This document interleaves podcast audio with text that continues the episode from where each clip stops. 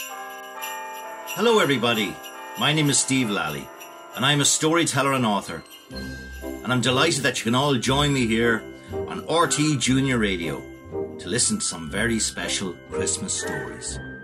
Well, now, the story I'm going to tell you is a story about a bird, but he's no ordinary bird.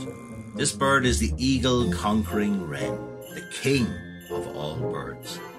But first, let me tell you a little bit about the wren and some of the fantastic traditions that surround his strange and wonderful story. Well, many years ago, I was a mummer. And for anyone who does not know what that is, it's an ancient house visiting tradition where folk dress up in strange costumes and wear masks made from either wicker or straw. Mummers go from house to house or hock a chop, entertaining people by singing songs, playing music, putting on plays, and of course, telling stories. That was my job. And the stage was the kitchen floor. It is quite similar to when you go trick or treating at Halloween, and when I was a child, we called trick or treating going on the puka. we would go from door to door singing songs or telling jokes or both, and in return, you got a treat. Now, the mumming tradition can be all year round, and trick or treating is for Halloween only. But there is also another ancient house visiting tradition that takes place on St. Stephen's Day or Boxing Day, the day after Christmas Day. This is called going on the wren or hunting the wren. And the people who do this also dress up and wear masks. And they are called wren boys. People say that the wren boys go looking for the wren, which is a teeny tiny little brown bird that lives in hedges and ditches. How you can spot the wren is the way that its tail sticks up like a thumb when you make a fist. So, you know when you give a thumbs up? So make a wee fist and stick your thumb in the air. Yeah, and that's the shape of the wren. Its tail is like your wee thumb sticking up in the air. Now, the wren can't fly very well and usually just hops along the hedges. They say that the wren is the king of all birds. But he became this by cheating. Hmm. And they say that's why the wren boys go looking for him. But don't worry, nobody ever hurts a wren, I would ever want to either. It is an old tradition that brings people together the day after Christmas Day. And they have fun playing music, singing songs, and yes, telling stories. Now I'm going to tell you the story of how the little wren became the king of all birds. I've heard many, many versions of this story, but this is my own version, and it was inspired by the great Donegal folklorist Seamus MacManus, 1867 to 1960. Long, long ago, Fado Fado, in the 6th century Ireland, which is almost one and a half thousand years ago, the birds of all the world thought it was time that they had a king. For up until now, there was no one to lead them, guide them, or protect them. But birds are very proud creatures, and quite vain too. So when this proposal of a king came about, each and every one of them put themselves forward to be king of the birds.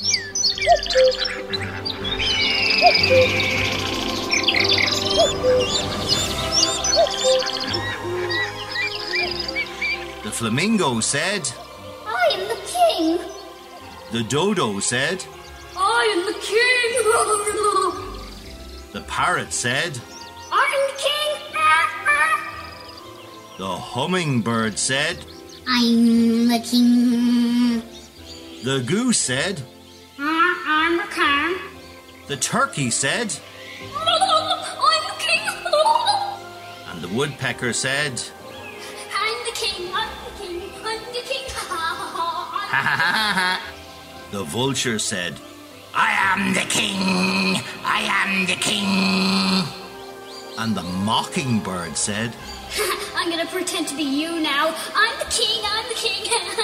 I'm the king. The crow said, I'm the king. Yeah.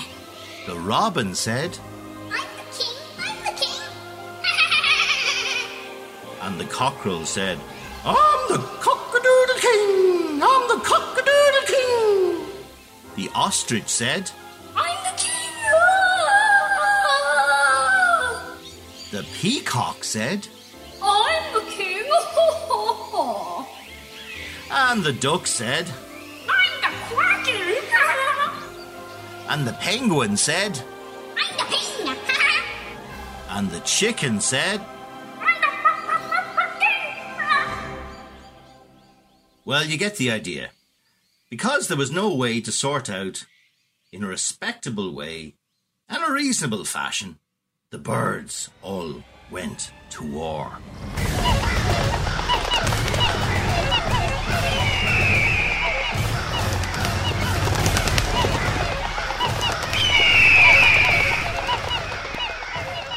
Oh, this was terrible altogether. A brutal war raged in the skies, and the trees, and the bushes, and the hedges, and the rocks, and the cliffs, and the forests, and the woods, and the seashores, and the rivers, and the lakes, and anywhere you might find birds. Now, at the time, there lived a great and wise holy man in Donegal. His name was Saint Columkill, or Saint Columba. Now, Saint Columkill was a great man for sorting out problems. He was very smart, well read, and educated, in a time when such things were very scarce indeed. So one day in early December, a wise old owl proposed that they had to stop this terrible war and go and see the sensible saint, Columkill, who would figure out an intelligent and respectable way to choose the king of all birds. And this is what he said. We will go to Donegal and ask Columkill what we should do. At this rate, there will be no birds left alive to make any of us a king. Hoot! The birds all agreed to do this, and they flew from every part of the world to see the wise old saint Columkill in Donegal.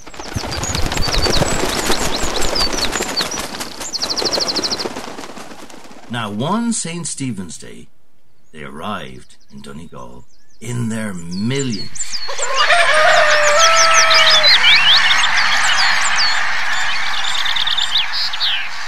And they darkened the sky above where St. Columkill lived. When Colum came out of his little stone hut, he called out over the terrible din of their twittering and their tweeting and their screeches and their squawks. What do you want? I can't hear myself think with all this racket. I can't even see the sky anymore with you. The wise old owl flew down told Columkill what they wanted and promised they would happily go along with whatever solution he suggested. Colum then shouted, Okay, fair enough. But would you please come down from the sky so that I can see it? And cut out that racket. And those of you who can't fly, please stop running and waddling around the place. Thank you very much. Mahigot. So down they flew and landed on the earth, covering the hills and the glens and the streams and the lakes in their millions. And then there was silence. Colum made a sigh of relief. Ah! Then he spoke. The bird among you that is the greatest and the strongest, that being the one who can fly the highest, should be the king of all birds. With that, the penguins, ostriches, emus, chickens, and all the other flightless birds groaned with displeasure. Sure, you're already at a disadvantage if you can't fly. Now, you see, this narrows it down. And we also need spectators to cheer them on, too. shouted Colum. The birds agreed and accepted his decision as they promised. So Colum asked the birds if they were ready to begin the challenge. and he was answered by a cacophony of noise that would make an explosion sound like a sparrow farting. Right so, began Colum. On your marks, get set, go!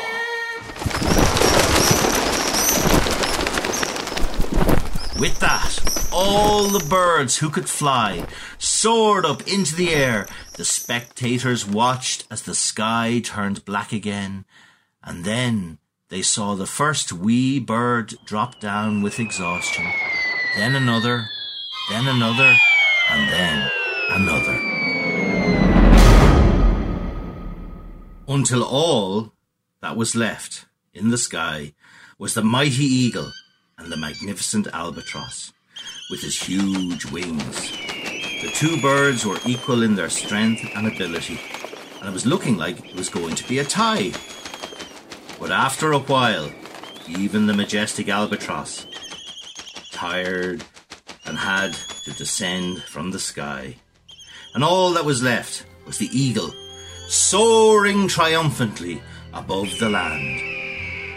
Now, in his vanity, the eagle continued soaring and soaring, higher and higher, until at length he couldn't soar an inch higher, and his wings became weary with exhaustion. He then prepared to come down as the king of all birds.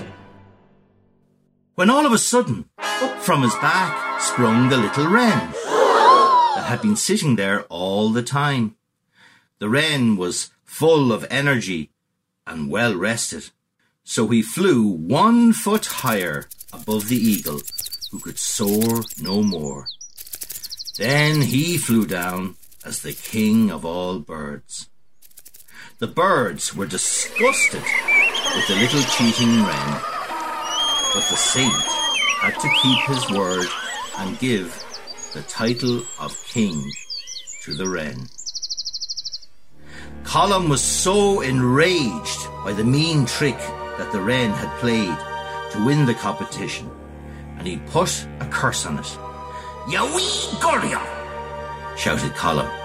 I'll put a curse on you, that you may never fly any higher than the foot you flew above the eagle's back. That'll teach you now. And from that day onwards, whenever you see a wren hopping from bush to bush and from hedge to hedge, flying never higher than a foot above the ground, weighed down by Columbkill's curse. But to this day, the little eagle conquering wren is still the king of all birds. Guramila Maigat, agus Shine on scale. Oh, the wren, the wren, the king of all birds on Stephen's Day was caught in the first. Although he was little, his honour was great. Jump up, me lads, and give him a treat. Up with the kettle and down with the pan, and give us a penny to bury the wren. As I was going to Killenaule, I met the wren upon the wall. I took me stick and I knocked him down, and I brought him home to Carrick town. Up with the kettle and down with the pan, and give us a penny to bury the wren. Oh, drool and drool, and where's your nest? Tis in the bush that I love best. Tis in the tree, the holly tree, where all the boys do folly me. Up with the kettle and down with the pan, and give us a penny to bury the wren. We followed the wren three miles or more, three miles or more, three miles or more. We followed the wren three miles or more at six o'clock in the morning. Up with the kettle and down with the pan, and give us a penny to bury the wren. The wren, the wren, the king of all birds on Stephen's Day got caught in the first. Although he was little, his honour was great. Up jumped the lads and gave him a threat.